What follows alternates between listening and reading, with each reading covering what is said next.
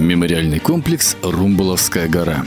На десятом километре дороги жизни трасса проходит по южному склону местной природной достопримечательности холма Румбаловская гора. Этот участок считался во время войны самым опасным, поскольку фашисты могли бить по нему прямой наводкой, хладнокровно расстреливая автомобили. Не случайно, что после войны именно здесь, в 1967 году, был установлен один из первых мемориалов на дороге жизни – металлические листья дуба и лавра, символизирующие несгибаемую мощь и славу, а перед ними – желудь, как воплощение новой жизни – Авторами этого мемориала были архитекторы Козлов и Полухин. В последующие годы логическим продолжением мемориала стали новые памятники. Один из самых интересных из них – полуторка, выполненная в бронзе точная копия знаменитых грузовиков довоенной поры ГАЗ-АА. Этот монумент установлен в 2012 году в память о героических водителях дороги жизни.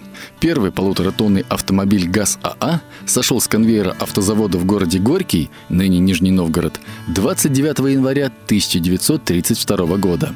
Он был выполнен по чертежам американской компании Ford, с которой в 1929 году советское правительство заключило соглашение о техническом сотрудничестве. Несмотря на кажущуюся простоту внешнего вида, конструкция грузового автомобиля оказалась очень жизнеспособной. ГАЗ АА имел четырехцилиндровый двигатель мощностью 40 лошадиных сил. Сегодня любая самая простенькая малолитражка, по меньшей мере в полтора раза сильнее, и четырехступенчатую коробку передач. Автомобиль мог развивать скорость до 70 км в час. Основное достоинство двигателя машины было в том, что он работал на недорогих видах топлива, а в теплое время года, а также в прогретом состоянии, мог работать и на керосине. ГАЗ АА стал основным видом транспорта в блокадном Ленинграде. На дороге жизни действовали 4000 полуторок, которые перевезли в общей сложности более полутора миллионов тонн грузов и эвакуировали более 1 миллиона ленинградцев. Как ни страшны были обстрелы, все же главное испытание на дороге жизни устраивала природа и сама Ладога.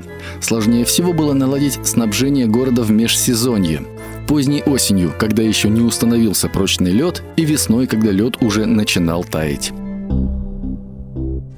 Но дорога продолжала работать. Водители ежедневно совершали по два рейса туда и обратно.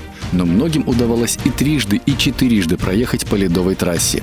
Сохранились фотографии, на которых видно, как полуторки двигаются по озеру по кузов в воде. Водители в это время ехали с открытыми дверями, чтобы, если автомобиль провалится под лед, успеть выскочить. К сожалению, это удавалось не всегда. За время существования трассы она много раз перекочевывала с места на место. Дорожникам пришлось проложить по льду 60 ниток пути. Его общая протяженность превышала 1800 километров.